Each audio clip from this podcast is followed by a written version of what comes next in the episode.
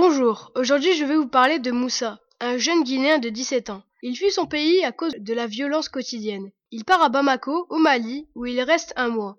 Ensuite, il se rend en Algérie, où il devient maçon. Il va ensuite à Tripoli, la capitale de la Libye, où il finit en prison. Ses compagnons trouvent des marteaux et cassent le mur de la prison, et d'où euh, il arrive à, à s'échapper.